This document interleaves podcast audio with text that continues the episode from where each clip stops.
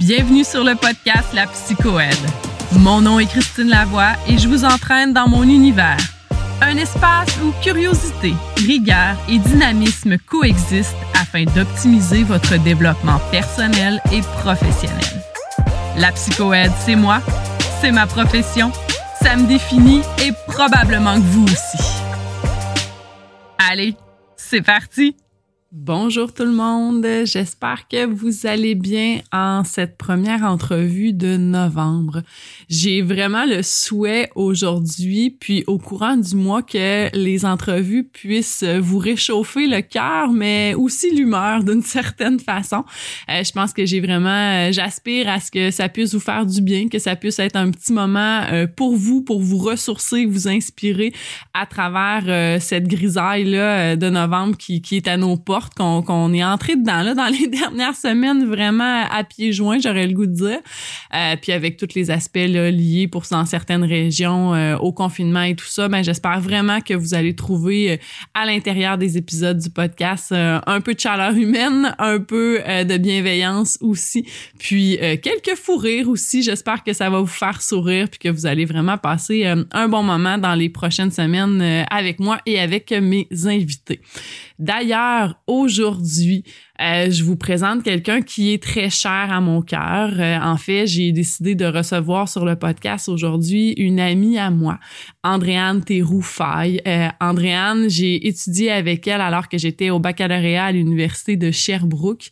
Puis par la suite, on, on était des bonnes amies à, notre particulièrement notre dernière année euh, de baccalauréat, mais euh, étrangement, c'est avec le fait qu'elle est allée en voyage par la suite là, entre le bac et la maîtrise qui a fait qu'on s'est rapprochés. Euh, on s'écrivait vraiment beaucoup des longs messages de chacune de ce qui se passait de, de, de notre côté en fait. Puis par la suite, ben on a toujours gardé contact. Andréane, c'est quelqu'un qui euh, a une passion euh, pour les voyages, pour la rencontre avec les autres. C'est une psychoéducatrice qui est euh, engagée dans son milieu auprès de ses clientèles, j'aurais le goût de vous dire particulièrement c'est une psychoéducatrice aussi qui, qui manie deux carrières. J'aurais le goût de dire, elle pourra vous en parler plus à travers l'entrevue. Mais justement, elle a réussi à transformer euh, son amour euh, des cultures, du voyage euh, en quelque chose d'autre qui est en dehors de la psychoéducation, mais qui, selon moi, la rejoint très, très bien aussi à travers ça. Fait que vous allez pouvoir découvrir le tout. donc, vous allez voir que Andréane et moi, ben, on a essayé le moins possible d'avoir de, de, de, On a essayé d'expliciter un peu le plus possible des choses qui pouvaient être sous-entendues entre nous qu'on pouvait comprendre. J'ai essayé de vous rendre ça le plus le plus euh, digeste et agréable possible d'une certaine façon, mais ça reste que c'est ça. C'est une grande amie à moi dans mon quotidien. Euh, tu sais, je suis la marraine de sa fille, donc euh, là, la, la fille la plus cute euh, qui est née dans les dernières années, ça c'est clair. mais voilà, fait que j'espère que vous allez vraiment passer un bon moment en notre compagnie. vous allez découvrir vraiment là une femme extraordinaire avec un franc parler qui a beaucoup d'humour aussi. Donc, je pense que ça va être euh, un, moment vraiment, vraiment le fun. Donc, passez un excellent épisode, puis on se retrouve juste après.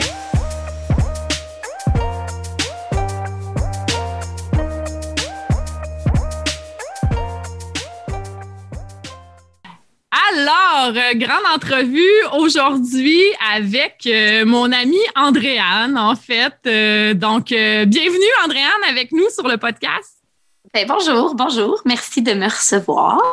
ben là, c'était tout naturel puis vraiment euh, tellement important pour moi que, que, tu sois là puis que tu puisses parler euh, de ta pratique, de ton parcours.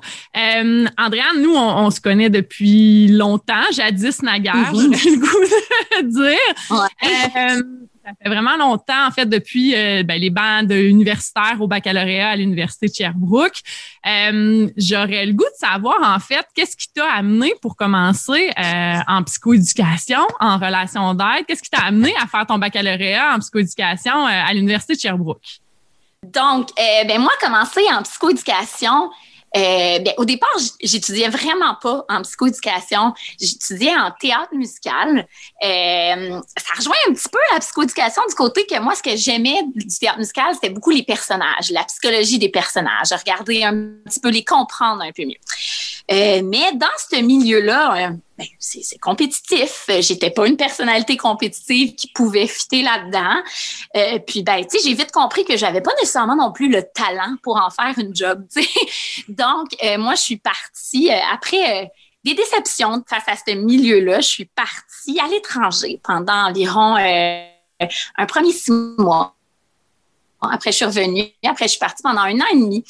Euh, puis un jour, ben, il y a commis des, des réflexions que ben, il faudrait un jour que je commence à, à penser à qu'est-ce que je voudrais vraiment faire.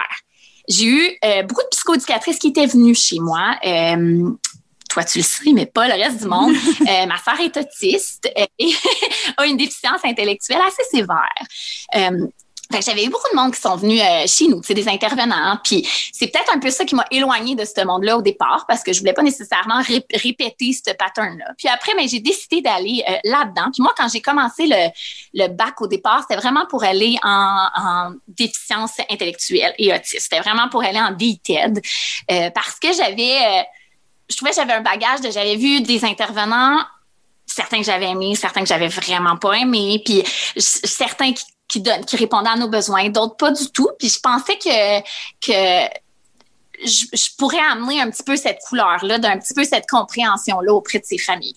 Mm-hmm. Donc, c'est pour ça que j'ai commencé à aller étudier en psychoéducation, plus un peu plus pour aller en têtes. Puis est-ce que ça s'est passé comme ça par la suite? Qu'est-ce que tu as découvert à l'intérieur de tes études universitaires qui, euh, qui t'ont amené à explorer peut-être autre chose ou à ben, dans mes études universitaires, ben, il faut que ça se paye des études, hein. Fait qu'il fallait que je travaille. J'étais allée travailler en centre jeunesse. fait que j'ai découvert un petit peu plus les côtés avec les troubles de l'attachement, euh, la santé mentale. Puis ça, ça m'a vraiment fascinée. Puis ça m'a sorti un petit peu de ma, de, de, ma zone, je veux pas dire de confort, parce que ça fait un peu bizarre de dire que la DTED, c'est une zone de confort, mais de ma mm-hmm. zone plus connue. Mm. Fait que ça, ça l'a fait du bien. Euh, puis, euh, mais j'ai continué. J'ai persisté en DTED. Puis, euh, j'étais allée faire mon stage au bac euh, non, à la maîtrise. Je me rappelle plus lequel, hey, ça va bien. Hein? En tout cas, un de mes stages à quelque part, là. je l'ai fait des stages. ouais. je l'ai fait en DITED à Parc Extension. Euh, pour le monde qui connaisse plus ou moins Montréal, Parc Extension, euh, c'est un quartier qui a quand même euh, une grande, grande, grande clientèle immigrante. Euh, c'est un quartier qui a été en changement depuis des années. Il y avait eu un bout plus italien, un bout plus grec. Et en ce moment, je dirais que c'est un petit peu plus indien, pakistanais, la grosse majorité de la population Bangladesh, euh, plusieurs autres euh, nationalités. Euh, puis, je suis allée travailler en DITED, mais dans ce quartier-là. Puis ça a été ben, un coup de foudre pour moi de découvrir la clientèle immigrante, le côté plus transculturel de l'intervention. Ça a fait du sens. puis, ça m'a lentement un petit peu reculé aussi de la DTED parce que peut-être que je me suis rendu compte que la DTED, c'était peut-être un peu trop proche de moi au niveau mm-hmm. émotif. Euh, puis euh, j'étais seule dans une réunion d'équipe quand j'entendais les intervenants dire Oh, les parents sont, sont pas mobilisés. Moi, j'ai ragé en dedans. J'étais comme Essaye-toi d'avoir un enfant, TED. Puis, je, mm. ça venait trop me chercher au niveau émotif. Fait que pour que je puisse continuer à être une bonne sœur, j'ai décidé de m'éloigner un petit peu de la détête, mais d'aller euh, vers le nouveau coup de foudre que j'avais eu, qui était la clientèle transculturelle. OK. Fait que cette expérience de stage-là, en fait, t'avais comme ouvert de nouveaux horizons sur une clientèle que tu n'avais pas tant expérimenté de contact avec eux après ma barre parce que, tu sais, je pense que c'est ça au bac puis tout ça, c'était pas vraiment une clientèle avec laquelle tu avais expérimenté des choses. Euh. Non, plus ou moins. Puis c'était pas nécessairement, euh, notre, notre bac, on s'entend on n'en parlait pas nécessairement. Je pense que c'est une réalité que peut-être l'Université de Montréal en parlait plus ou que c'est dans les dernières années que c'est devenu un petit peu plus euh, comme euh, un, mandat puis de se rendre compte qu'il faut intervenir différemment. Mais euh, oui, tu sais, ça m'a vraiment j'ai décidé d'aller vers cette clientèle-là. Ça a été, j'avais toujours été quelqu'un qui avait, qui avait beaucoup de curiosité pour la planète. J'ai, j'avais voyagé, j'avais tout fait, mais j'étais plutôt, c'était c'était moi qui allais dans d'autres pays. Puis là, de, de, rencontrer des personnes qui venaient ici dans, dans notre pays, puis d'intervenir euh, avec des, une clientèle immigrante, une clientèle transculturelle, mais j'ai découvert euh, un monde hyper... Mm-hmm. Ouais, mm. Si on revient à, ton parcours, euh, dans mes souvenirs à moi, euh, entre ton bac et ta maîtrise, tu as pris une pause, hein, si je me trompe pas. Tu avais comme décidé de, partir en voyage, justement. Oui, j'ai parti, je suis partie deux ans. Euh, parce que j'ai, je suis partie une première euh, année et demie, dans le fond, euh, puis après, je suis revenue à ramasser un peu d'argent. je voulais, avant d'aller travailler, euh, puis de m'installer dans... parce que j'ai toujours cru que, psychoéducateur, on travaille avec nous, puis plus tu es mature, plus tu te connais, plus tu as des expériences. Je pense que c'est juste plein de nouvelles cordes à ton arc que tu peux rajouter. Puis moi, de, de, de, sortir des bancs de l'école euh, du haut, ben, j'avais déjà pris une pause en, du haut de mes 25 ans et d'aller dans des familles. Euh, de, j'avais un petit peu un petit syndrome d'imposteur de je suis qui moi pour faire ça. Mm-hmm. Fait que je trouvais que j'avais à apprendre un petit peu plus de vécu. Puis euh, c'est ce que je suis allée faire euh, en voyage, là, puis euh, me connaître un petit peu plus dans des situations où ce que tu n'as aucun moyen, dans le fond, voir comment tu réagis. Mm. Puis, c'est ça. Puis quand je suis revenue, ben, c'est là que j'étais allée un petit peu plus dans, la, dans le transculturel, puis tout ça. Là. Puis à travers ce voyage-là ou ces voyages-là, qu'est-ce que justement tu as appris sur toi ou qu'est-ce que ça t'a apporté que tu portes encore d'une certaine manière? c'est vraiment pas en lien avec la psychoène, mais que ça me prend pas grand-chose pour être heureuse. Ah! non, mais que même moins j'en ai, plus je suis heureuse. Mm. Comme je suis pas quelqu'un nécessairement qui va cadrer dans euh, la grande maison, euh, avoir des possessions, euh, sais, acheter beaucoup de choses, puis tout ça, ça, ça m'a j'ai jamais, je me suis jamais sentie aussi libre que quand j'avais peu de possessions. Hmm. Puis euh, c'est un petit peu, je pense, c'est ça la plus grosse, une, de mes plus grosses réalisations. Ça m'a pris du temps d'avoir le guts de l'articuler dans mon quotidien parce que ça va pas nécessairement avec euh, ce qui nous est véhiculé partout. Mais ça, puis euh, aussi que, ben peut-être je sais pas comment le dire parce que ça, je veux pas avoir l'air euh, Madame tête enflée, là, mais je suis plus forte que je pensais. Tu sais, je veux dire, euh, quand tu te retrouves dans des situations euh, où tu n'as absolument rien, tu connais personne parce que j'étais tout seul aussi, mm-hmm. ben, tu sais, des fois, tu sais, puis dans mes premiers voyages, il y avait moins Internet partout, c'était moins facile, c'était moins user-friendly que ça peut l'être maintenant. Ben, tu te rends compte que, que tu sais, que es capable de, de, de, te débrouiller avec pas grand-chose, puis que ben, le monde est fondamentalement bon. Ça fait vraiment kitten, ça, de même, là.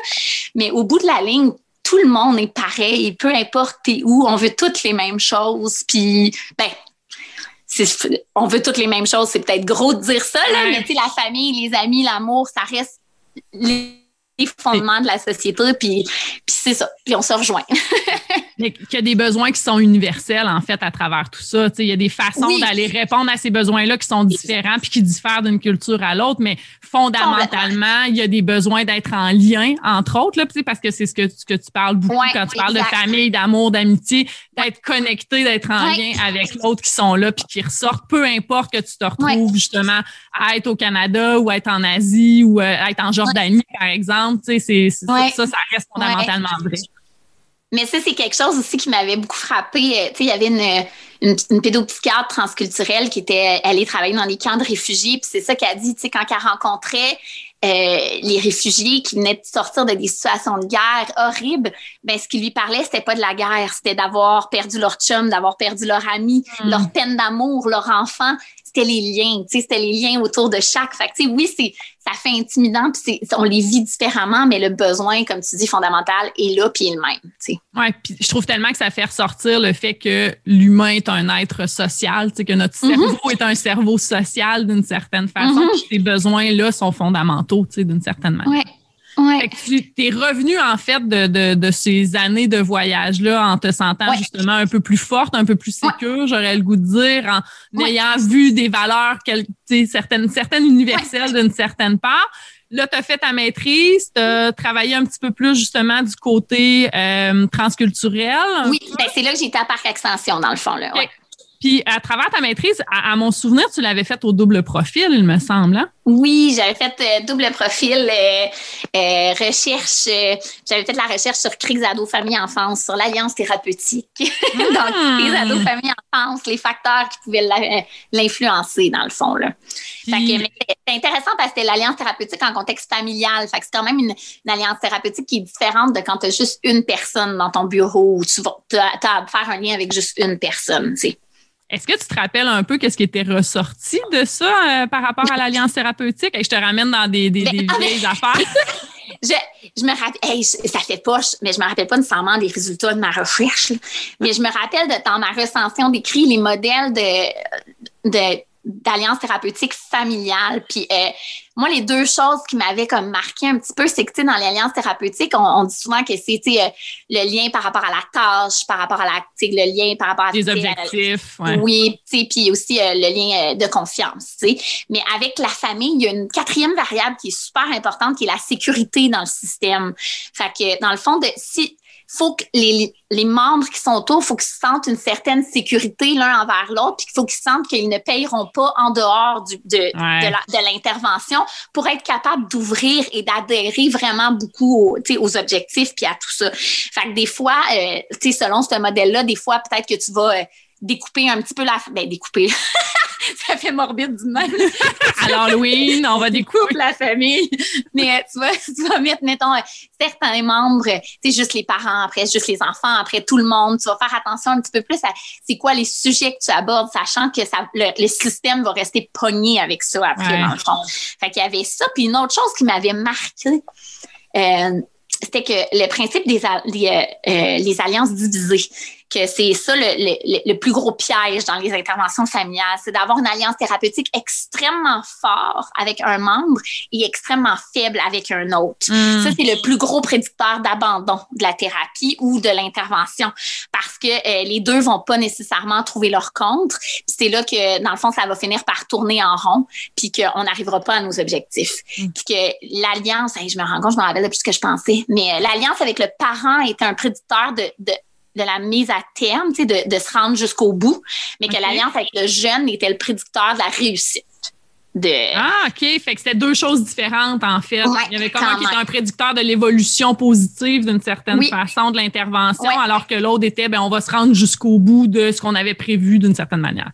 Exact. Mais en, mais en ayant tout en tête que tu peux pas être plus allié juste avec un qu'avec l'autre. Parce que sinon, c'est là que tu vas les perdre les deux, peu importe si ton alliance est forte.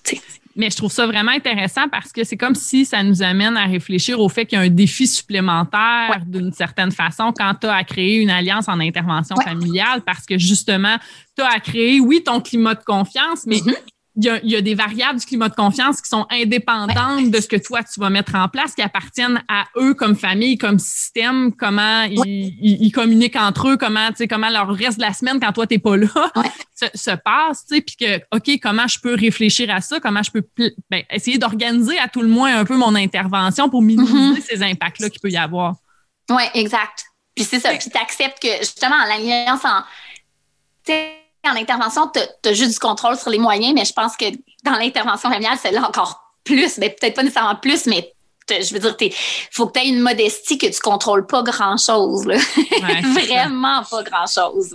Ben, je trouve que toute la définition de l'accompagnement devient, euh, prend tout son sens dans le fait où est-ce que je suis avec vous autres, on s'en va dans une direction, mais je je suis pas en avant de vous autres en train de vous dire quoi faire. On est vraiment comme dans un processus côte à côte d'une certaine manière à travers ça. Fait que quand tu abordes la notion d'humilité, je trouve qu'elle prend vraiment tout son sens dans, mm-hmm. dans cette. Elle est importante partout, mais dans l'intervention familiale, euh, est nécessaire. Oui, oui, oui. Ouais, ben, familiale, puis je sais qu'on va en revenir, mais transculturelle. Je veux dire, euh, l'humilité, je pense que c'est la valeur numéro un. tu sais en, intervention transculturelle parce que c'est ça, mais on en reparlera plus tard sûrement. euh, parce que là, dans le fond, si, si on, suit une espèce de ligne du temps où est-ce que tu es allé en voyage, tu as fait ta maîtrise, tu as fait ton, ton stage à Parc Extension, Là, tu as fini ta maîtrise de ce que je comprends, tu es prête à aller sur le marché du travail, tu te sens suffisamment sécure pour aller sur le marché du travail aussi. J'ai été une chanteuse qui a été engagée par son milieu de stage à Parc Extension. Ah! Autre question.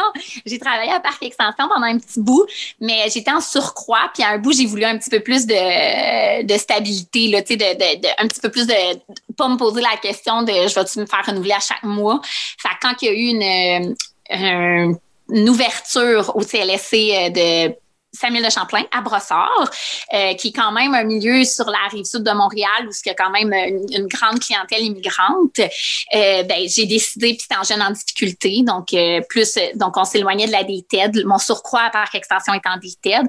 Donc là, j'ai sauté sur sur l'expérience, puis ben je suis là depuis. Là. Je, je, je suis pas vraiment partie. Je suis partie en maternité, là, puis tout, mais comme, puis en voyage une fois, mais je suis pas partie. Je, je, je gardais les pieds dans la même équipe pratiquement. Hmm. Qu'est-ce que tu as découvert au contact de la clientèle immigrante dans l'intervention transculturelle? Que j'ai découvert. Euh, ben, je sais pas si, si, je réponds totalement au sens de la question dans laquelle tu l'entends, mais c'est. Euh, first, la modestie qu'il faut avoir, un respect.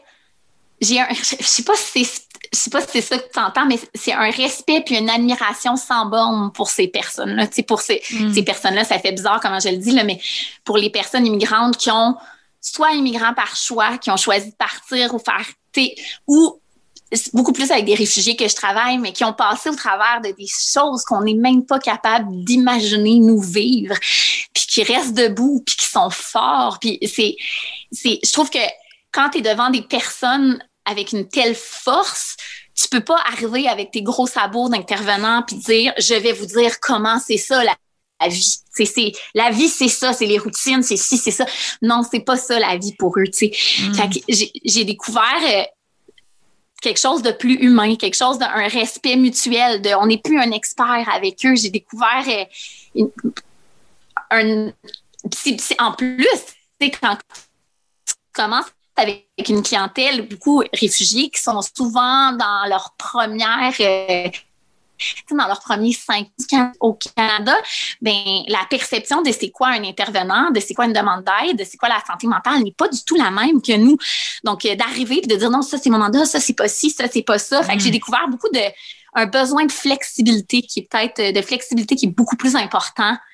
Ben, qui, qui devrait être là pour tout le monde tant qu'à moi, mais qui est extrêmement important avec cette clientèle-là. là puis quand tu parles de besoin...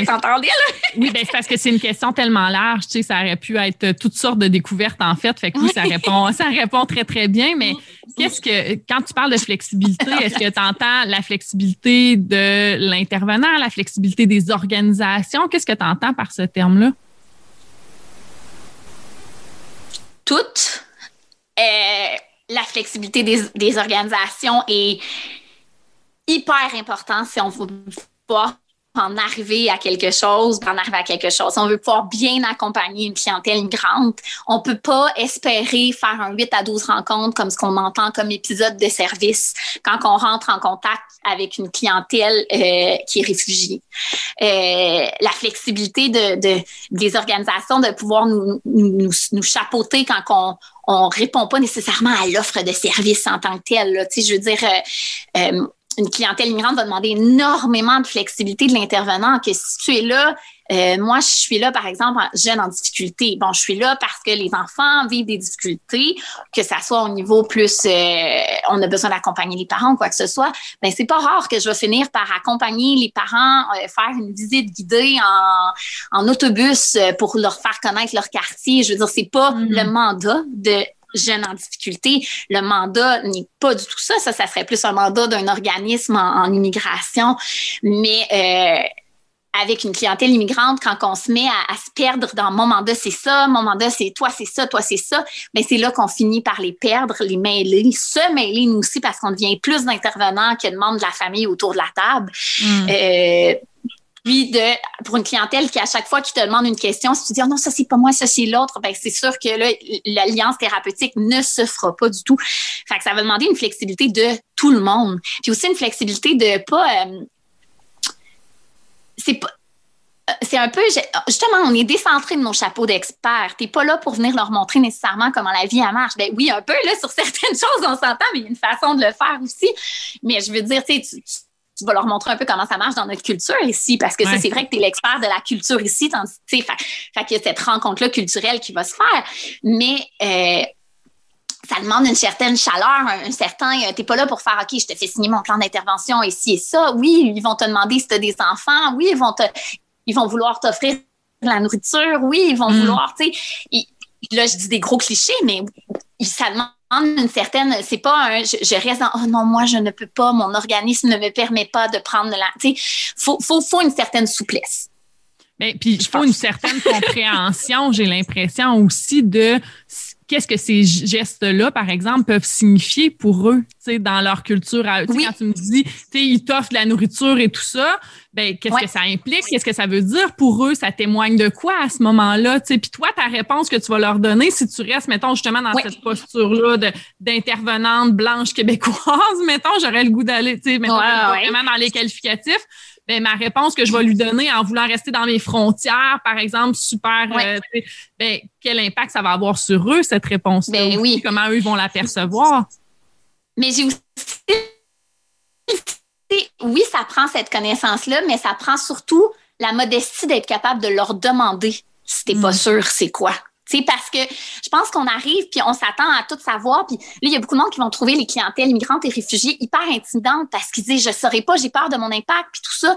Je pense que ça demande juste une certaine modestie de gens s'ils disent oh la nourriture, ils mon Dieu, est-ce que ça serait insultant pour vous si je dis non, mettons que j'ai pas faim est-ce que ça est-ce que ça vous insulterait? Est-ce que parce que moi écoutez, euh, moi chez moi euh, habituellement, dans ma petite famille, dans mes petites familles québécoises que je visite, ben on l'apprend pas nécessairement la nourriture, mais pour vous est-ce que c'est important? Je peux le faire c'est important pour vous. C'est juste une modestie de leur demander quand t'es pas sûr. Hmm. Ça, ça l'insultera pas. T'sais, eux sont dans la même. Dans le fond, c'est ça que je trouve beau de l'intervention transculturelle, c'est qu'on est les deux en train de vivre la même chose. On, on est nous aussi décentrés, on n'est plus dans notre, dans, dans, nos, dans, nos, dans notre zone de confort. Fait qu'il faut être capable de le nommer. C'est ça qu'on s'attend de nos clients. On s'attend de nous le dire quand ils sont pas, quand ils sont, quand ils comprennent pas qu'est-ce qu'on leur explique. On s'entend de nous le dire quand ils vivent des inconforts. Ben, il faut la transparence d'être capable de le nommer poser des questions aussi quand on est avec cette clientèle-là, je trouve. Oui, vraiment. Puis, tu sais, il y a une forme de modelage à travers ça aussi. Mhm. C'est justement de montrer qu'on ne sait pas tout, montrer qu'on peut mhm. demander de l'aide, qu'on peut demander de la clarification sur certaines choses à travers ça. Fait que, mhm. je trouve ça vraiment, vraiment très beau, en fait, comme, comme façon d'être. Puis quand tu dis modelage, moi, je trouve que c'est. c'est là que je trouve que, tu sais, on dit la psychoéducation, le vécu partagé, puis blablabla. Ben, c'est là que ça prend tout son sens, le modelage avec une, avec une clientèle immigrante. Je veux dire, je, je des fois, il y a des démarches que je pourrais leur dire, fais-la par toi-même, tu as besoin de faire cette démarche-là. Mais non, je vais choisir de la faire avec eux, de la faire devant eux pour leur modeler, pour leur montrer comme, OK, écoute, quand tu dis à ce, monsieur-là, est-ce que je peux parler à ton boss, fais attention à ton ton de voix parce que si tu l'air agressif, ça se peut qu'il va raccrocher la ligne au nez. Pour nous, les Québécois, on est un peuple que on a peur du conflit. Fait que si tu montes le volume puis tu l'air de demander beaucoup de choses, au contraire, dans beaucoup de pays, c'est là qu'on va t'écouter puis qu'on va te donner ce que tu as besoin. Au Québec, ça risque de faire l'inverse. Ça risque qu'on va te dire non, monsieur, je raccroche la ligne au nez. Fait que c'est de leur montrer, de leur expliquer. ça donne des situations de toute beauté vraiment drôles. Des fois, là, je me rappelle, j'avais. je devrais pas le compter, là. J'avais un monsieur centrafricain. Euh, une histoire euh, d'horreur, mais comme un des, plus, les plus belles familles que j'ai rencontrées. Ben, elles sont toutes belles, là, mais tu sais, je veux dire, un homme qui, avait traversé, puis que sa femme, est, avec leurs quatre enfants, puis sa femme est décédée trois semaines après leur arrivée au Canada, euh, dans une incompréhension totale de qu'est-ce qui se passait. Il pensait que le Canada leur avait, il avait volé sa femme, il comprenait plus rien, puis Bref, en tout cas, on a fait un accompagnement, mais quand on était rendu plus loin dans l'intervention, j'essayais de, de lui modeler comment faire ses demandes, puis tout ça. Puis on a appelé Vidéotron parce qu'il euh, lui avait chargé un 300 euh, pièces qui n'a pas d'allure.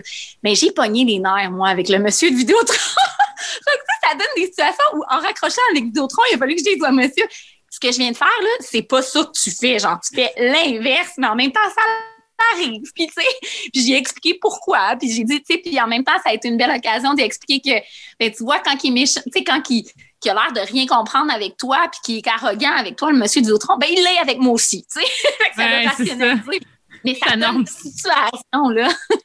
Mais ça normalise, puis tu sais, on a tous, comme Québécois, vécu de la frustration en appelant dans une, une compagnie de télécommunications à un moment ou un autre de notre vie.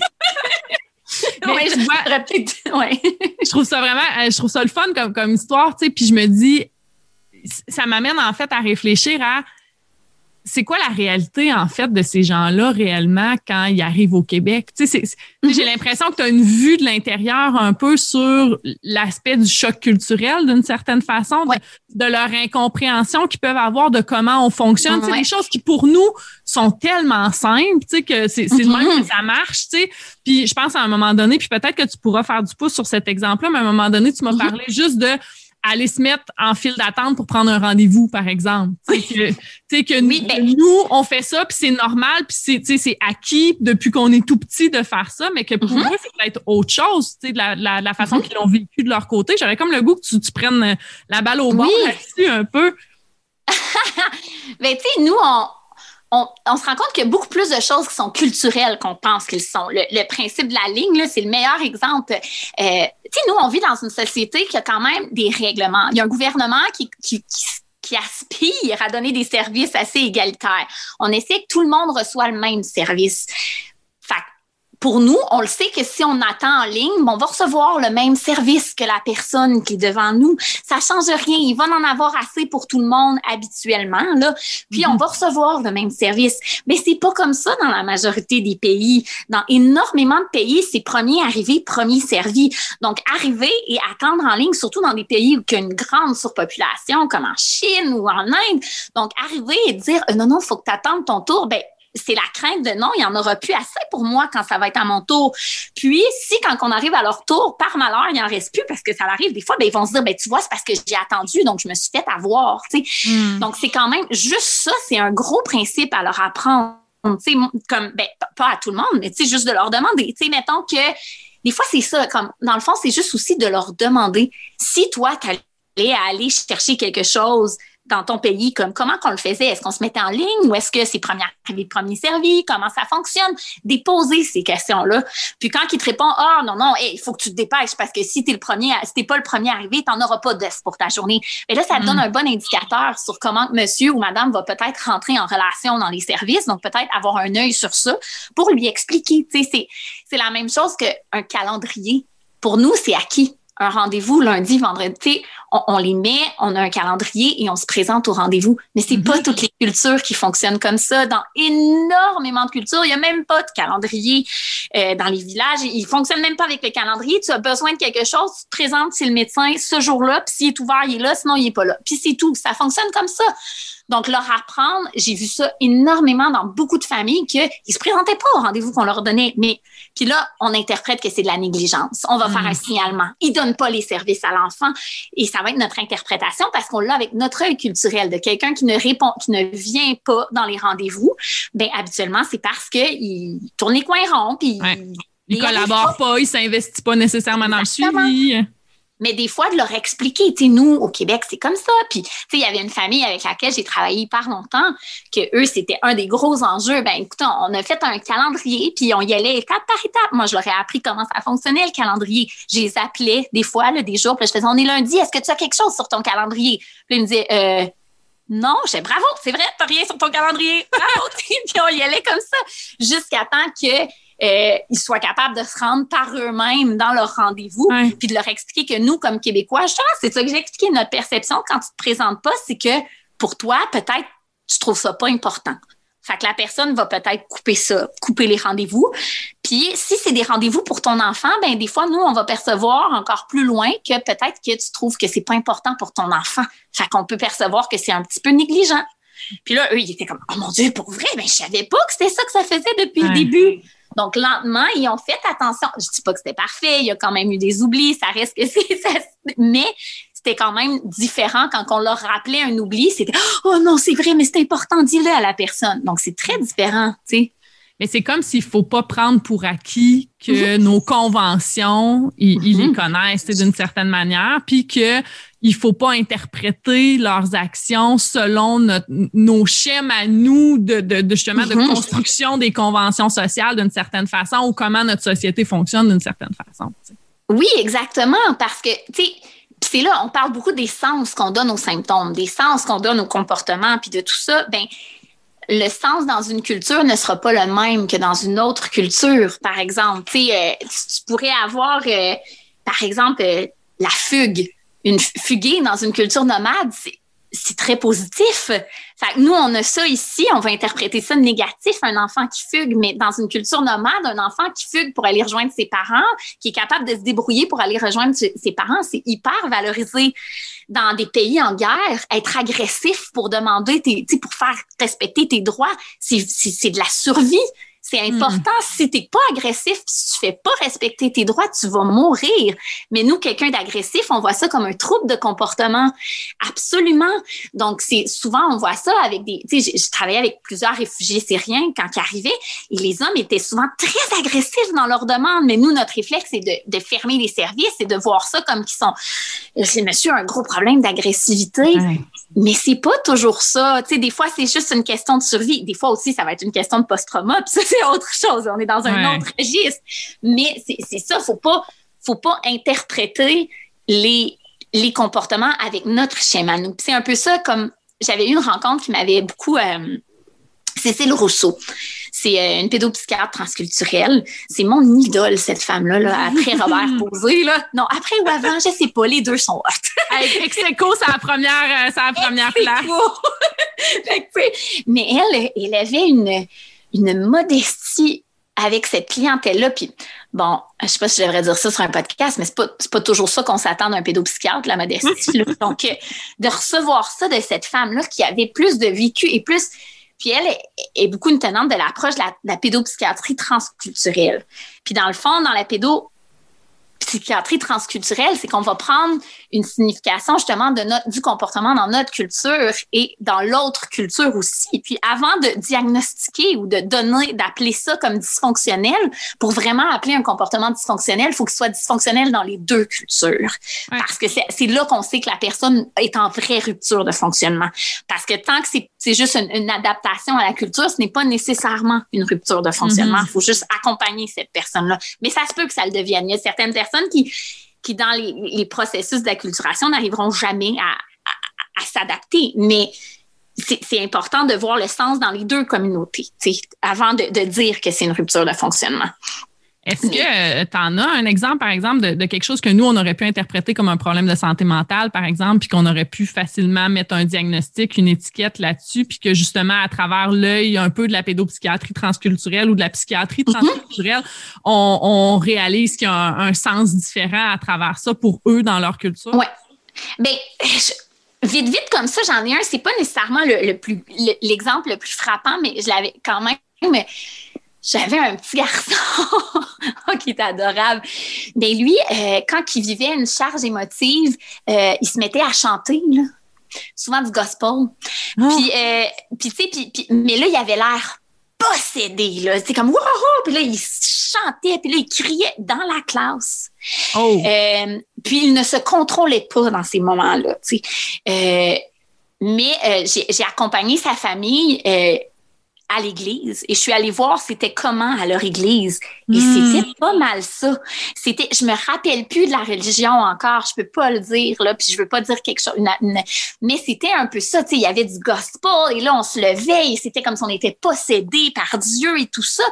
Ben quand on a vu ça, ben c'était c'était frappant que c'était juste ça qu'il était en train de répéter et que c'était un comportement qui était complètement adapté à l'Église pour lui. Donc, quand il vivait une réussite et un bonheur à l'école, ben lui, il ah. le faisait, tu sais. Mais il, était, il chantait bien en plus, je trouve. Il était brave. Mais tu sais, donc à partir de ce moment-là, quand on comprend que c'est ça, ben, on peut l'accompagner différemment. Puis tu sais, on l'accompagne à, OK, il y a des endroits où c'est c'est correct que tu fasses ça, mais il y a d'autres endroits. Comment qu'on peut montrer qu'on est heureux, tu sais, au lieu de penser au début qu'il est, est en train de dissocier, puis qu'il tu sais, non, c'était pas. cause le guette, là, c'est ça. Ben oui, pas du tout. C'était juste un enfant qui était heureux, puis qui hmm. montrait comme on y avait appris à le montrer, tu sais. Mais tu sais, c'est je trouve qu'on tombe tellement facilement. Puis moi, la première, là, tu sais, je veux dire, je, mm-hmm. je, je, je, serais clairement ça, je pense. Peut-être pas avec ton mm-hmm. éducation puis ton partage que tu me fais. Maintenant, je suis un peu plus éduquée à te côtoyer. Mais, mais reste que je serais la première à je trouve tellement qu'on juge rapidement justement à travers nos lunettes. Tu sais, moi, je me rappelle un moment, tu m'avais parlé. Euh, là, peut-être que je vais me tromper de culture quand je vais donner mon exemple, mais j'ai un souvenir que tu m'avais parlé de, de femmes afghanes ou de mères afghanes, je crois, mm-hmm. qui passaient des lignes de crayon sous les yeux de leurs enfants. C'était ça, puis que ça avait une signification particulière. Tu te rappelles-tu de ça? Écoute, je m'en rappelle plus, mais je pense, j'en ai une qui, qui mettait comme du crayon noir en dessous des, des, yeux de son enfant, mais c'était plus. Euh, je m'en rappelle plus c'était quoi et ça fait tellement longtemps, je suis complètement désolée. Mais, non, euh, mais c'est pas grave. oui je pense que c'est un des premiers exemples que tu m'avais relaté que je m'étais dit, genre, mais tu sais, moi, je veux dire, je, vois une mère qui maquille son bébé, je, vais me poser des sérieuses questions, là. Tu sais, je veux dire, peux-tu, s'il vous plaît, le laisser tranquille, tu sais? La petite peau toute fragile en dessous des yeux. Mais tu sais, tu m'avais juste amené avec cet exemple-là l'aspect de mais Christine, s'ils font ça, il y a probablement un sens à ces mhm. comportements-là. Tu sais, la mère, elle s'est pas levée un matin en se disant c'est une poupée que je maquille, là, tu sais.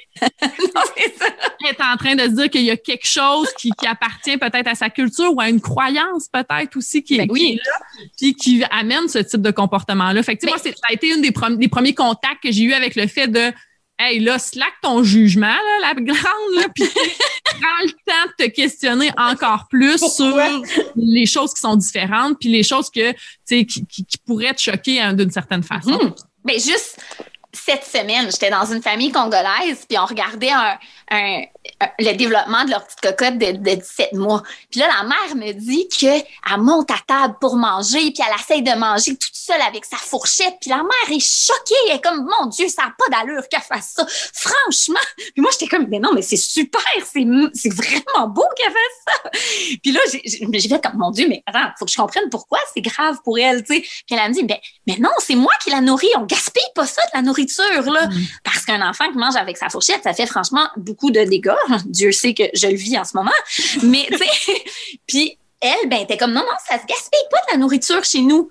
Fait elle était mm elle était apte. C'était une aberration pour elle qu'on laisse un enfant puis qu'on lui dise de faire manger son enfant avec la fourchette puis d'encourager l'autonomie. Tu sais, elle était comme non, l'autonomie, on s'en fout là en ce moment. C'est de la nourriture, tu sais. Ouais, puis c'est la survie qui vient avec ça aussi. C'est, tu sais, nous, on est dans quelque chose de très abondant mm-hmm. pour, une majorité de personnes d'une certaine façon. Puis là, d'en arriver à justement, eux, ben ils ont été sur un mode de survie d'une certaine manière. La mm-hmm. nourriture, ça se gaspille pas, c'est important, c'est une ressource très très essentielle.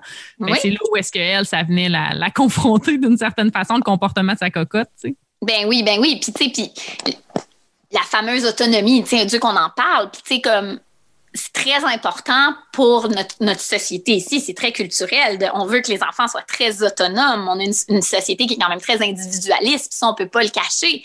Mais pour beaucoup, de parents immigrants, c'est un choc quand ils arrivent ici, parce que pour eux, l'autonomie, l'individualisme, c'est pas quelque chose qui est important. Ce n'est pas une valeur importante. Fait quand on leur dit, mais non, ton enfant, il faut qu'il fasse ça tout seul, ils sont comme, mais là, quoi, de quoi tu parles? Là? Non. non, mm. c'est mon enfant, c'est mon coco, il va rester avec moi. Non, non, tu sais. Donc, puis nous, après, tu sais, mais c'est ça, il y a énormément de valeurs comme ça que c'est, c'est, juste, faut, faut prendre le temps de se rencontrer puis de, de, l'expliquer, puis de pas avoir peur de, tu sais, dire nous les Québécois, puis de s'inclure quand on le dit, tu nous, tu comme nous, quand on fait ça, c'est parce que de faire comme, ah, ils font ça comme ça au Québec, mais non, toi, tu es l'intervenante québécoise, fait que tu fais partie du système québécois, donc ça serait, ça serait comme malhonnête de faire comme si tu faisais partie de la famille, c'est pas ça, tu fais partie de la mm-hmm. culture québécoise, donc c'est de t'inclure dans le nous, puis c'est à ce moment-là que pour eux, ça peut être une, hyper enrichissant, puis ça, peut être une belle, une belle rencontre pour apprendre les deux, tu sais. Ouais. Mais tu sais, quand t'en parles, ce que je me dis, c'est que ça doit donc être nourrissant. Quand ah, tu tâches justement dans cette posture-là, d'aller à la rencontre de ces gens-là, puis qu'ils puissent te partager, tu sais, parce qu'avec cette espèce de, j'aurais le goût de dire, curiosité, euh, tu sais, juste, c'est pas une curiosité magicienne, là, on est juste dans la curiosité pour comprendre, pour être capable d'être empathique aussi par la suite et tout ça. Je me dis, ça, ça doit tellement être stimulant puis nourrissant sur une base quotidienne de, de pouvoir vivre ça puis d'avoir ces contacts-là.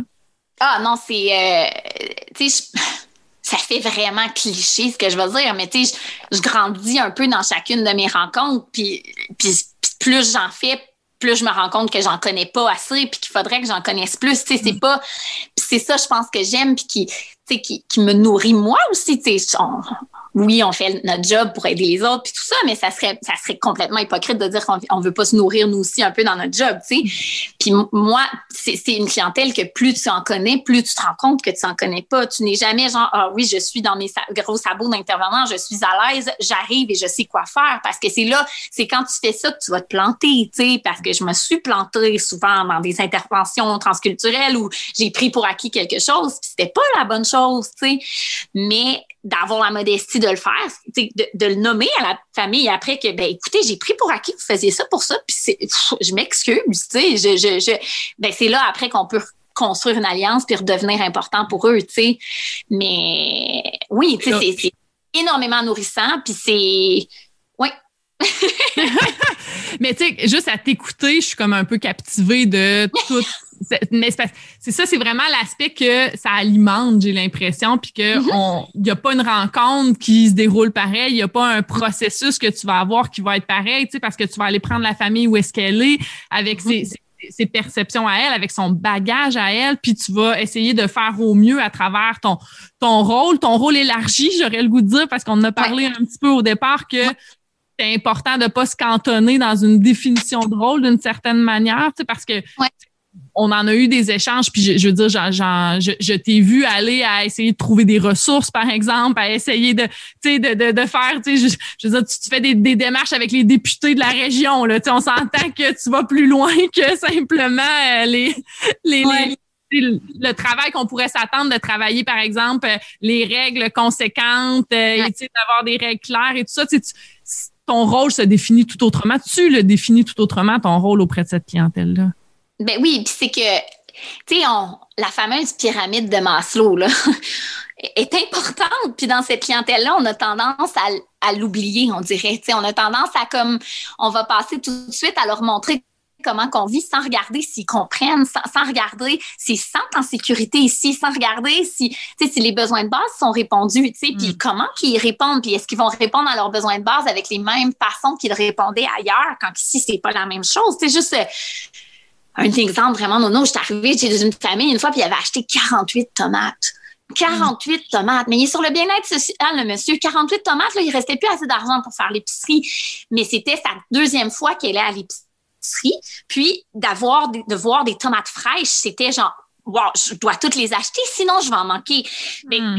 il faut les prendre où ce qu'ils sont, puis regarder, puis accompagner sur c'est quoi ce besoin-là. Puis, il y a une statistique que là, ça fait un peu... Euh, mais tu sais, ce qu'on dit, c'est que les enfants de réfugiés, une fois qu'ils sont que qui vivent, qui se sentent en sécurité puis qui vivent dans un dans une dans un environnement stable, c'est seulement de 3 à 5% qui vont avoir besoin d'aide professionnelle ou d'aide ou d'accompagnement spécialisé. 95% vont être corrects, vont pas nécessairement être corrects dans comment nous on l'entend comme société, mm -hmm. genre faut dans, dans ça, mais ils vont très bien aller. Donc, et donc, ce que ça nous dit, c'est que le, facteur le plus important, c'est de leur faire retrouver une stabilité, de rendre leur, environnement stable et de les faire sentir sécures. Donc, tant que leurs parents ne comprennent pas du tout comment ça se passe ici, ils sont pas capables de répondre à leurs besoins parce que ils sont pas capables d'appeler pour prendre des rendez-vous, puis ils doivent que ça soit le petit qui le fasse, puis tout ça. Ben ces enfants-là, c'est là qu'ils vont être en dysfonctionnement. Donc, c'est pour ça qu'il y, a un gros travail à faire auprès de ces parents-là. Puis le travail numéro un pour que, ces enfants-là se sentent plus en sécurité n'est pas de leur montrer les règles, les routines, euh, euh, le dodo autonome et blablabla, bla, bla, bla, et vraiment de montrer comment qu'on fonctionne dans la société ici, comment je vais faire pour répondre aux besoins de mon enfant. Puis quand le parent est rendu capable, c'est là qu'on peut passer à une autre étape.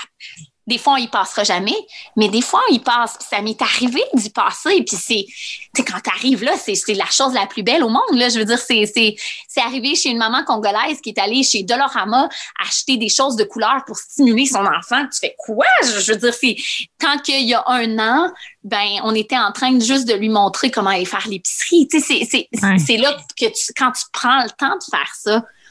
C'est pour ça que quand tu disais au début, la souplesse, est-ce que c'est demander de l'intervenant ou de l'institution? Ben, c'est pour ça qu'on dit des deux, parce que si on veut être capable de se rendre à l'autre niveau, on a besoin d'avoir des patrons, des institutions qui nous donnent le temps d'y arriver. Dieu sait que dans le Oui, oui, oui. Je suis chanceuse, moi. Au CLSC où je suis, je veux dire, j'ai, je vais dire carte blanche, pas vrai, là. J'ai pas carte blanche au complet parce que le coup qu'ils l'entiennent, ça va leur faire peur. Mais je veux il y a un gros souci clinique de comment qu'on accompagne cette clientèle-là et comment qu'on peut, euh, au pire, s'il faut, on va, les, on va les accompagner pendant des années. Tu sais. Euh, c'est ça. Ben, ce qui me venait quand tu parlais, c'est comment, dans le fond, ces, ces familles-là sont déjà dans un état de déséquilibre important, tu sais, quand, mm-hmm. quand, ils arrivent, puis que notre job, avec la statistique que tu ressortais, notre job, c'est un peu de les ramener à un état d'équilibre un peu plus. Mm-hmm.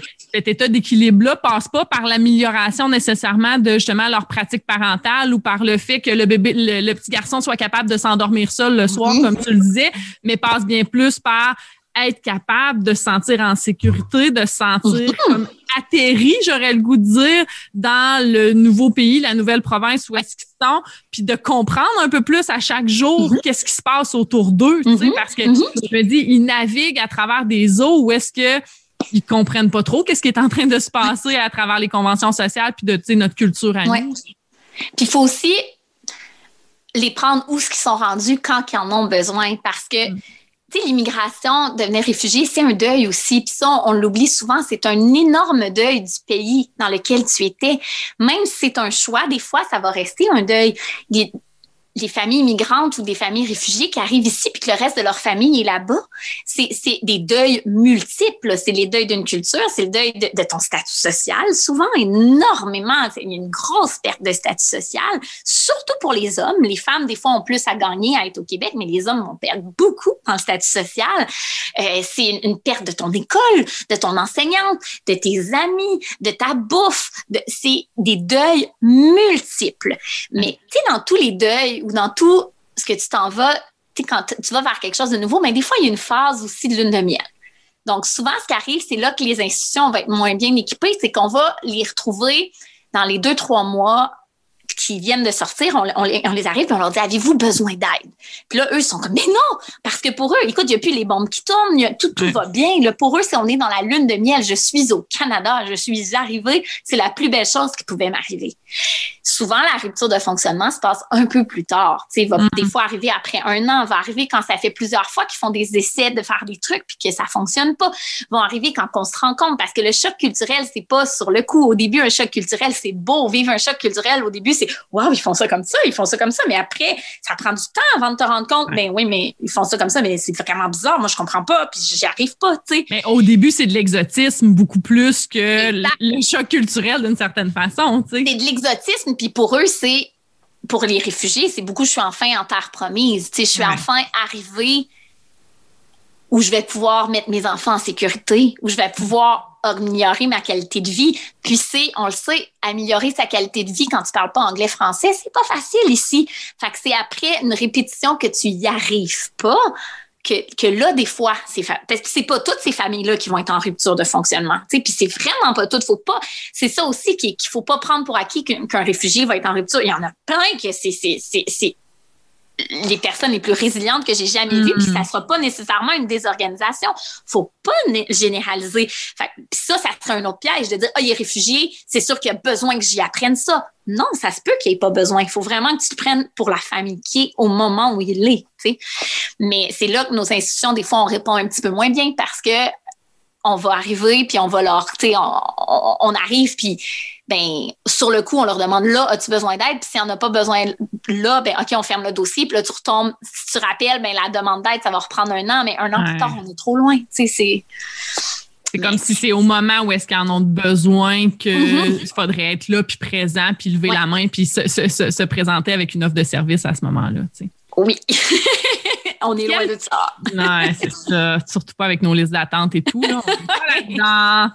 Qu'est-ce qui. Euh, ben, pas qu'est-ce qui, mais quelle place prend, euh, j'aurais le goût de dire, les, les, traumatismes que cette clientèle-là peut porter euh, dans, dans, les suivis que tu as vus? Est-ce que, c'est parce que moi, je veux pas, je suis teintée par cette idée-là qu'il y a, tu sais, c'est une clientèle qui a vécu des choses extrêmement souffrantes, qui ont été en contact avec des, des, des éléments, tu sais, que ce soit la guerre ou quoi que ce soit, qui peut créer des traumatismes importants.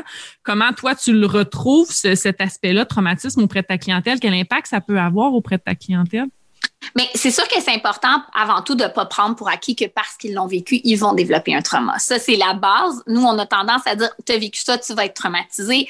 Non, ce n'est pas tout le temps comme ça. Ça dépend du sens qu'il donne à la, de comment la guerre s'est passée. Est-ce qu'on est dans un deuil simple ou un deuil complexe? Est-ce que la, il y a beaucoup de choses qui vont dépendre, qui vont influencer si la famille, si le jeune peut développer un trauma, mais c'est pas toujours. Mais chez ces jeunes-là, souvent, c'est là que je me suis rendu compte que, tu je me suis intéressée un peu plus à la question récemment, puis j'ai vu que j'ai passé à côté dans plein de dossiers, puis je suis comme, oh, marde. Mais bon, ça prend de la modestie pour nous-mêmes aussi. Euh, mais tu sais, c'est souvent là que ça va, ça va s'organiser dans des troubles, dans des difficultés de comportement des fois. Euh, on n'est plus en instinct de survie, on est, on est encore plus en hypervigilance. Donc, des fois, être impatient, des fois, être, être irritable, des comportements plus agressifs. Euh, des fois aussi, ça, ça peut plus impatient en survie, ben ça fait que le cerveau aussi a des difficultés de concentration, peut avoir des difficultés de, de compréhension, euh, peut, donc je te laisse deviner ce que ça donne à l'école. Euh, on a mm-hmm. souvent TDAH réfugiés, c'est qui ont des difficultés de concentration, sont pas capables de rester concentrés. Ça fait aussi des difficultés de des fois, mais pour, pour, se protéger, le cerveau est quand même bien fait qu'on va bloquer certaines choses, puis nos rapports avec le temps vont être très différents. Donc des fois, c'est pas rare que tu vas parler avec une famille réfugiée, puis euh, ça, c'est là que je me suis rendu compte que je me suis souvent plantée. que souvent, quand on va leur demander qu'est-ce que ton fils a fait hier, ils seront pas capables de le dire. La, notion du temps est complètement désorganisée. Hmm. pour, pour être capable d'avoir de l'information sur les comportements, ça va être quand même assez difficile. Puis là, on va penser que c'est que, que, que monsieur soit euh, des, des, difficultés qui sont pas organisées, mais des fois, c'est juste tant que le trauma est pas réglé. Ouais. Euh, ça va faire, faire, des grosses difficultés au niveau soit du comportement ou euh, cognitive, affective. Euh, c'est sûr que tu as, aussi les symptômes classiques comme on les connaît, là, plus au niveau de la tristesse, des, des, des, des choses comme ça. Il y en a énormément, mais il faut aussi prendre pour acquis, faut pas prendre pour acquis que c'est nécessairement un traumatisme. C'est vraiment selon le sens qu'il en donne que c'est là que ça peut développer un traumatisme. Puis tout cet aspect de résilience-là que, que, tu nommes depuis le début aussi, qui, qui est extrêmement présent, en fait, puis qui fait qu'il y a certaines personnes qui vont rebondir, même après avoir vécu dans des conditions comme ça-là. Ah oui, c'est incroyable, la, la résilience de ces familles-là, de ces, de ces, de ces personnes-là, de ces parents-là d'être capables de passer à travers, mais qui gardent. Puis aussi, je pense que la résilience, leur résilience, ben, ça va varier dans le temps. Il y a des moments où ils vont l'être très fort, d'autres moments où ils vont avoir besoin de plus d'accompagnement. Puis, mais ils, ils, se nourrissent beaucoup d'espoir aussi, tu sais, de, ils font tout ça parce qu'ils croient à un avenir meilleur, ils font tout ça parce mm. qu'ils croient à leur chance d'être en sécurité, ils croient tout ça parce qu'ils font ça. Puis du moment que c'est là des fois, c'est pour ça un petit peu que des fois la rupture de fonctionnement se fait à l'arrivée au Canada parce que quand ça fonctionne pas comme on l'espérait, ben l'espoir commence un peu à mourir. Puis c'est pour ça que c'est important qu'on leur nourrit l'espoir, qu'on mm. qu'on leur donne la chance, qu'on leur montre que c'est correct d'espérer, qu'on puisse, qu'on embarque avec eux dans certaines folies, certains rêves, puis tout ça, pour leur donner un peu de rêve, puis un peu de rêve, puis c'est là que ça va. J'ai un jeune, euh, c'était un adolescent, puis quand on était en, fin de suivi avec sa famille, on, faisait un, on, dessinait ensemble, puis on parlait de, c'était quoi le Canada pour lui, puis c'était quoi, comment on était maintenant, parce qu'il y avait quatre enfants. Puis lui, ce qu'il a dit, c'est le Canada, ça m'a donné le droit de rêver. il dit, mm. quand j'étais chez nous, j'aurais voulu avoir ça, j'aurais voulu comme devenir euh, joueur de soccer, j'aurais voulu faire ça, mais je pouvais pas. C'était en guerre, je pouvais même pas rêver à ces choses-là. Mais là, je peux. c'est beau. Fait c'est pour ça qu'aussi, quand on arrive tu sais, là, je prends peut-être 10 000 détours pour dire une, petite affaire, mais comme, tu c'est pour ça aussi que quand on arrive puis on dit à ces parents-là, tu le diagnostic, puis qu'on dit vos, vos, enfants ne seront jamais capables de faire ça, mais là, on est en train de tuer l'espoir. Fait qu'il faut faire attention dans comment on aborde ces notions-là avec eux. Ils ont rêvé, ils ont fait tout ce trajet-là pour ça. Fait quand on veut absolument qu'ils acceptent que leur enfant ne sera pas médecin, mais c'est vraiment nécessaire qu'ils l'acceptent? S'il n'y a aucune mm. conséquence sur leur enfant, puis c'est pas une pression sur. C'est vraiment nécessaire qu'ils l'acceptent tout de suite? On peut-tu y aller petit par petit, petit peu, petit peu, puis qu'ils se rendent compte qu'au Canada, si t'es pas médecin, tu peux quand même avoir un bel avenir. Mais ça prend du temps de s'en rendre compte, tu sais. Mais bon. il, y a, toute une question de rythme, de, de, de, de, vraiment prendre le temps d'être avec eux, de comprendre. Puis, tu sais, je me dis, on est loin de la performance d'essayer d'implanter des interventions d'une certaine façon. Puis il y a quelque chose à réajuster, je pense, dans, dans la mhm. lunette. Puis je trouve que tu le démontres bien dans l'aspect de juste, tu sais, on a parlé beaucoup dans différents épisodes du podcast, là, de juste être avec la personne, de juste prendre le temps de euh, lui de ouvrir la communication, cet espace-là justement d'être mm-hmm. à la rencontre de l'autre. J'ai l'impression que ça prend tout son sens dans, dans la rencontre avec euh, avec ces gens-là, tu sais. Oui, ben pour moi, oui. Là. Mm. pour moi, c'est que c'est ça un peu. Puis c'est ça la beauté. Puis c'est de, de, se laisser le moment aussi de. Euh, on arrive, puis peut-être qu'on on, s'attend à nous dire euh, dites-nous c'est quoi vos besoins, puis euh, c'est quoi votre demande d'aide. Puis oui, euh, leur demande d'aide sera pas ce qu'on en entend classiquement. Puis, puis OK, fait que c'est ça, puis on veut faire notre évaluation, puis tu arrives avec ton petit papier, puis tu veux faire ton évaluation, mais eux, ce qu'ils veulent, c'est manger, puis te, te montrer leur nourriture. Ben ça, c'est un moment qui est tout aussi riche, tu sais, dans comment ils sont en train de manger, dans comment que la famille, les liens sont comment autour de ce souper-là. De Ah, c'est qui qui s'en occupe habituellement du souper? à ses mamans. OK, c'est maman, mais c'est quoi d'autre tu fait dans la maison habituellement? Papa, lui, ah, ah, toi, c'est plus, ah, tu sais, ça peut être extrêmement riche. C'est de ne pas arriver avec nos petits canevas. Mais nos petits, ils sont très importants dans certaines mm. évaluations-là, mais avec cette clientèle-là, nos canevas sont biaisés, sont extrêmement culturels. Donc, c'est vraiment d'arriver à la rencontre de l'autre, tout simplement. Oui, mais c'est de, laisser derrière, sans, sans, le laisser trop loin, mais un peu un aspect de de toute notre éducation d'une certaine façon pour juste se placer dans une posture, comme tu le disais depuis le début, très humble et curieuse de rencontrer l'autre personne puis de comprendre en fait ce qui se passe puis qu'est-ce qui fait du sens pour eux, tu sais. Mais comme tu dis, de laisser derrière, pas trop loin derrière, parce qu'en même temps, il faut pas oublier que notre but, c'est qu'il soit plus adapté dans le fonctionnement ici. Donc, c'est ici que notre bagage culturel va être hyper important, puis qu'il faut le nommer, puis qu'il faut leur en parler, puis qu'il faut faire tout. C'est ici que c'est. Fait qu'on l'oublie pas, notre bagage. Puis aussi, c'est vrai que des fois, on va avoir affaire à des situations comme la punition corporelle, comme des, des choses un petit peu plus qu'on n'a pas le choix de, de, de, de, dire que non, ici, ça, ça ne se fait pas, qu'il faut le nommer, qu'au Québec, ça ne se fait pas, puis il faut l'expliquer pourquoi, tout ça. Mais tu sais, ça reste qu'il faut pas le perdre, notre bagage, mais mm. il faut mais c'est pas ce qu'on va montrer en premier, tu sais. c'est ça. T'es pas là pour Comme s'il y a des étapes préalables avant qui sont, qui sont bien plus importantes puis prioritaires à ce moment-là. Puis même là, tu sais, je dis ça, puis on parle de tout ça, puis ça me fait rire. Tu sais, ça m'est arrivé que je suis arrivée, j'ai pris un dossier, une famille marocaine, euh, j'arrive, je pense que ça va être une belle intervention transculturelle. J'arrive, et mon Dieu, je pense que la famille était plus adaptée que moi au Québec. Euh, et de moi avec mon bagage de ne pas leur expliquer puis de ne pas être expert. Oh mon Dieu, que ça répondait pas à leurs besoins. J'ai débarqué de ma chaise. Je vais, oh mon Dieu, OK, oui, oui. Non, non, là, c'est. Non, là, eux, ils, cette phase-là de choc et de tout ça, c'est fait. Ils l'ont très bien absorbé. Ils sont très fonctionnels. Ça va très bien. On est dans la routine, là. Bon, ben, let's mm. go. Vas-y. on peut pas non plus prendre pour acquis qu'est-ce qu'ils vont avoir besoin, c'est qu'on soit pas expert. Mais ça, ça, revient encore à on généralise pas, puis on prend l'unicité de chacune des situations, de chacune des familles à travers ça. Je pourrais t'écouter pendant des heures donner des exemples. J'aime vraiment, vraiment ça. Mais j'aurais le goût de savoir, euh, parce que malgré tout, au contact de, de, ces clientèles-là, de ces familles-là, mm-hmm. d'être au contact de leur histoire aussi d'une certaine façon, des fois, ça peut euh, venir euh, probablement être très touchant. De, ça peut aussi être usant, j'ai l'impression, par moment. Qu'est-ce que tu fais ou qu'est-ce que, que tu as mis en place dans ta vie pour justement euh, prendre soin de toi d'une certaine façon ou prendre soin de ta santé mentale ou te ressourcer ou euh, qu'est-ce que qu'est-ce que tu actualises d'une certaine manière pour prendre soin de toi? Ça va être bizarre ce que je vais dire, là, puis ça va ça, ça répond on dirait que pour moi, être en contact de cette clientèle-là, ce n'est pas usant. Au mm. contraire, ça fait que ma job est belle elle est, elle est remplie d'espoir, elle est remplie de résilience, de force, d'histoire, de survie, de euh, d'admiration. Donc, on dirait que depuis que je travaille plus avec cette clientèle-là, j'ai moins à prendre soin de ma santé mentale. Ben, on en prend soin, là, on s'en Mais ce n'est pas un j'ai peur de muser à travailler avec cette clientèle-là parce que euh, euh, j'ai une admiration sans borne pour eux, puis j'ai un plaisir fou. Donc, j'ai donc, j'ai moins. Donc, ce n'est pas un, travail usant pour moi, travailler avec une clientèle plus immigrante. Au contraire, à un bout, j'ai été dans CAF.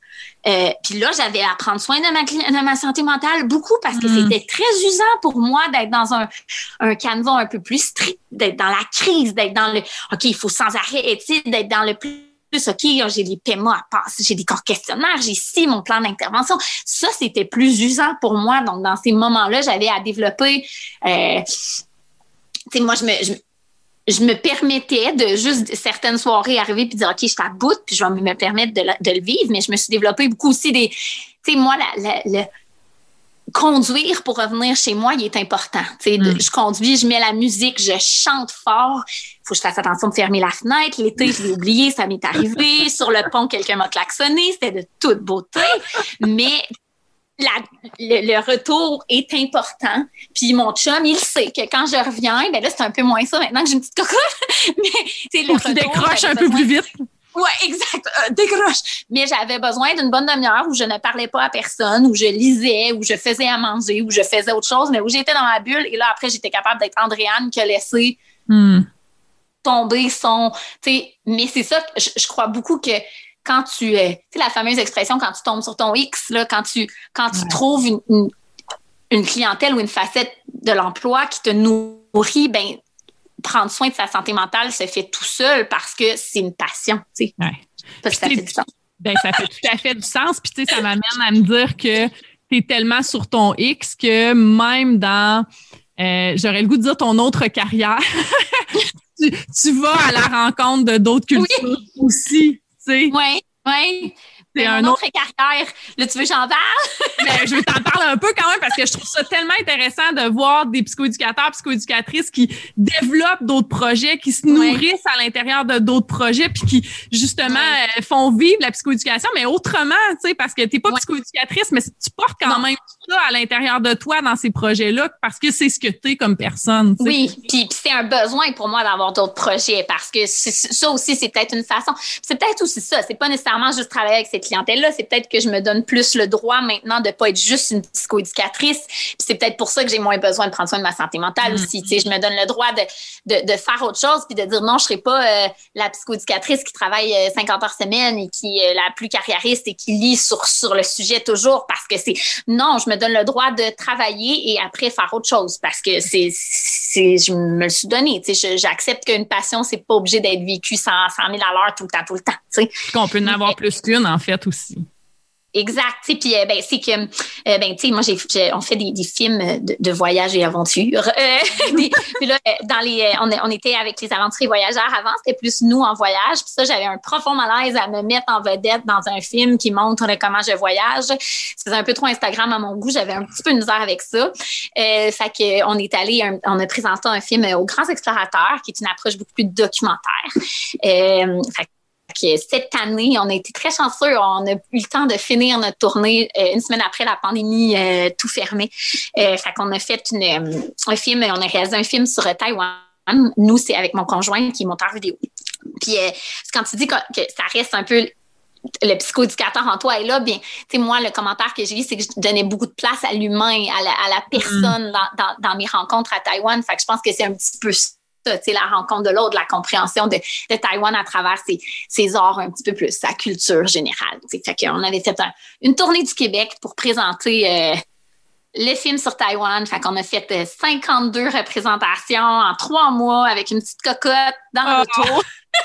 c'était de toute beauté, mais c'était cool. Puis c'était drôle. Puis euh, on est allé au Nouveau-Brunswick, on est allé partout, là, puis euh, c'est ça. Ça reste quelque chose que tu souhaiterais continuer d'investir, en fait, euh, dans les prochaines années aussi? Ben si... si ça peut finir survie à la pandémie. Tu sais, ça, ça reste un, un, enjeu, mais oui, c'est quelque chose que, que, que, j'aime que, que j'aimerais beaucoup euh, continuer euh, de, de, de, pouvoir aller euh, filmer et rencontrer une autre facette de, la culture mais tu sais récemment je suis beaucoup dans les, les, réflexions de vers quel pays je vais me tourner vers quelque chose parce que dans les dernières années à travers mes voyages je commence à vivre un peu plus difficilement le fait d'être une privilégiée en voyage. Ça peut mm. sembler bizarre, mais tu sais, là, je suis la petite blanche qui s'en vient prendre des photos des Africains. Tu sais, au début, c'était, oui, c'est nourrissant, puis c'est beau, puis tu vois ça, puis tu fais, oh wow, comment qu'ils vivent, mais je, je suis de plus en plus consciente de l'impact que ma venue dans ces pays-là peut avoir sur une personne. Donc, euh, je, je me questionne sur comment. Fait c'est pour ça qu'on est allé vers des pays plus récemment comme le Japon, vers Taïwan, où c'est des pays qui ont quand même des conditions de vie quand même assez, euh, assez similaires parce que j'avais un malaise de d'aller euh, filmer avec ma caméra qui vaut le salaire du village au complet. Je, je, je, le vivais plus du J'aurais le goût de dire que c'est en concordance avec tes valeurs puis avec ce que tu es comme, comme personne aussi. Puis je pense que ça concordait bien aussi avec le fait que tu as quand même un intérêt pour l'Asie euh, oui. depuis longtemps à travers tout ça que tu aimes bien. oui, oui. Fait que là, est-ce qu'il y a des idées qui sont ressorties dans les derniers temps ou vous savez pas encore vers où ça va vous mener tout ça? Ben, c'est sûr que pour l'instant, l'Asie est assez fermée, merci. Là, donc, euh, ça reste, parce que nous, il y avait, euh, pendant longtemps, on voulait aller à Okinawa, qui est une île et qui appartient au Japon, qui est un archipel d'îles qui appartient japonaise, euh, mais qui a une histoire quand même hyper fascinante, qui a une base militaire américaine. Donc, il y a comme une culture un peu euh, qui est un, un, un, melting pot un peu des deux, euh, mais qui reste en, en, en, même temps énormément japonaise. Là. Les, les Japonais ont une culture extrêmement frappante. Là. Euh, puis euh, c'est là que l'individualisme, ce, n'est pas du tout la même définition que nous hein, là-bas. Donc, puis mais puis en plus, il y a un village là-bas où il y a le plus de centenaires au monde. C'est ça, je partais pour dire, il y a comme une diète Okinawa, genre un régime de vie Okinawa d'une certaine Oui, fait j'étais un peu, j'étais un peu euh, fascinée par ça. Fait qu'il y avait, il y avait beaucoup Okinawa qu'on regardait, mais tu sais, récemment, euh, c'est sûr que dans les dernières années aussi, on est allé euh, en Tunisie, euh, qui a été une, extrêmement belle découverte là, pour moi, la Tunisie, parce que sur le coup, on y allait parce que mon chum avait un contrat pour aller tourner des images. On y allait, moi, je pensais que c'était pas mal des plages, puis que c'était comme, mm-hmm. euh, OK, on s'en fout un peu de la Tunisie. Ça fait bizarre comment je le dis, mais tu sais, c'est pas, c'était plus des stations balnéaires, c'était plus, OK, tu sais, c'est proche de l'Égypte, c'est un peu pour ça que tu y vas, tu sais, c'était comme, mais euh, en allant là-bas, je suis tombée euh, des nues, on est retourné, on a fait un film sur ça aussi, là, parce que c'était, c'est une culture euh, incroyable, une variété, puis c'est un pays qui passe un moment quand même assez très difficile dans les dernières années, avec le, printemps arabe qu'il y a eu, qu'il y a eu une première chute de tourisme, puis après, c'est un pays qui a eu, sais, qui a eu des d'attentats euh, à travers ça. Puis après, il y a la pandémie. Fait que c'est un pays qui, qui essaye de se relever à chaque fois, puis qui se fait toujours frapper. Puis euh, un pays, dans le fond, qui, souffre beaucoup d'avoir mis en place une démocratie. Il, y a, une démocratie en ce moment qui est parfaite, mais quelle démocratie est parfaite? Euh, puis, tu sais, en ce moment, c'est ça. Il, y a beaucoup de. Tu sais, je parlais à mes amis tunisiens, puis c'était beaucoup en, la démocratie. Quand tu manges pas, on s'en fout un peu, tu sais. Fait que, comme, on, se pose des questions, tu sais. Mais euh, c'est quand même une culture à, à connaître. Puis, tu sais, de, de tu sais, nous, quand on est allé filmer, il y a quelques groupes qui sont allés par après. Fait que de savoir qu'on a pu apporter un peu d'argent là-bas, qu'on a pu euh, aider mm-hmm. un peu de cette façon-là de la bande, c'était quand même le fun. Puis c'est quelque chose à. Fait quoi, il y a peut-être la Tunisie qu'on retournerait, mais écoute, tout dépend, hein, c'est pas. il y a comme un, climat d'insécurité d'une certaine façon. on ne sait pas qu'est-ce qui va, qu'est-ce qui nous tend au bout du nez d'une certaine façon. Oui, puis il reste ma fille là-dedans. Je voudrais. Ça dépend de comment elle évolue, de qui qu'elle est. Est-ce que c'est quelqu'un qui va avoir le goût de voyager? Est-ce que on le verra? Là? c'est à suivre. Mais tu sais, je trouve que je voulais t'amener à parler de ça parce qu'il reste qu'il y a quand même un fil conducteur important à travers ton travail, je trouve, que mm-hmm. tu fais avec les clientèles euh, plus côté immigrantes ici au Québec. Mm-hmm. Puis ce que tu es puis ce que tu as le goût de découvrir à la rencontre de ces cultures-là quand, mm-hmm. quand tu vas faire des films, quand tu voyages à travers ça. Il y a comme quelque chose qui, qui fait partie de toi, qui est à l'intérieur de toi, qui te nourrit, qui t'enrichit à travers ça. Puis je pense que tu l'as tellement bien nommé tantôt dans ben c'est pas en train de muser, au contraire, ça me nourrit. Puis je me dis, dans notre pratique professionnelle, quand on est capable de trouver justement cette espèce de, de X là ou cette espèce de partie de mm-hmm. notre pratique qui nous nourrit, ben c'est aussi ça qui nous fait perdurer, indépendamment de tous les moyens qu'on peut mettre en place, qui sont de, de, prendre soin de soi. Il y a quelque chose que quand c'est en concordance avec nos valeurs, avec effectivement, ça, que ça nous nourrit intellectuellement parlant ou affectivement parlant, ça va vraiment être euh, une bonne façon puis une façon de, se préserver à travers tout ça aussi. Oui, énormément. Puis la concordance avec les valeurs, je pense que de faire une job qui n'est pas en concordance avec tes valeurs, c'est là que ça devient usant un peu aussi, parce que t'as beau prendre 10 millions de moyens pour prendre soin de toi si les valeurs sont pas sont pas respectées ça va être juste mettre un plaster sur un bobo, mais pas briser, pas guérir le bobo en dessous. Puis, puis je suis vraiment chanceuse, ça fait, je fais une pub, mais j'ai des boss en or qui me le permettent d'être en concordance avec mes valeurs. C'est sûr que je prends pas juste des réfugiés, que je prends beaucoup de, je prends d'autres clientèles. Il y a une liste d'attente, il faut que ça soit varié, mais ils me nourrissent incroyablement. Ils sont contents que je puisse aller là-dedans, puis ils me mm-hmm. laissent aller puis ils me donnent des ressources quand j'en ai besoin, puis tu réponds aussi à un besoin de l'organisation. Oui. Est-ce que c'est pas tout le monde qui est à l'aise de travailler avec justement la clientèle immigrante, puis toi, ben ça te drive, tu tripes, puis t'aimes ça. Fait que je pense qu'il y a une partie où est-ce que c'est gagnant-gagnant ce partenariat-là, tu sais, avec tes boss. Exact, exact, mais c'est le fun. Ah, je, trouve qu'on n'en a pas suffisamment parlé. Je pense qu'on aurait pu encore explorer euh, cette, euh, cette clientèle-là, cette réalité-là d'intervention que, que tu vis. Je pense qu'on pourrait faire un épisode euh, juste là-dessus, vraiment, sur c'est tellement enrichissant, tellement nourrissant, mais euh, vraiment merci beaucoup de ce partage-là. Merci de, nous avoir permis d'avoir une petite incursion, juste d'aller voir, prendre une petite image un peu de ce à quoi ça peut ressembler, puis de mettre de côté, je pense aussi un peu des perceptions qu'on peut avoir. Je pense qu'il y a des grands apprentissages à tirer de la discussion qu'on a eue aujourd'hui. Ben merci de, de m'avoir fait confiance. Oh, sais que je te fais confiance. Vraiment. J'ai pas sacré à l'écran, c'est bon. Merci Andrea. Salut. Salut. Tu peux couper si tu veux.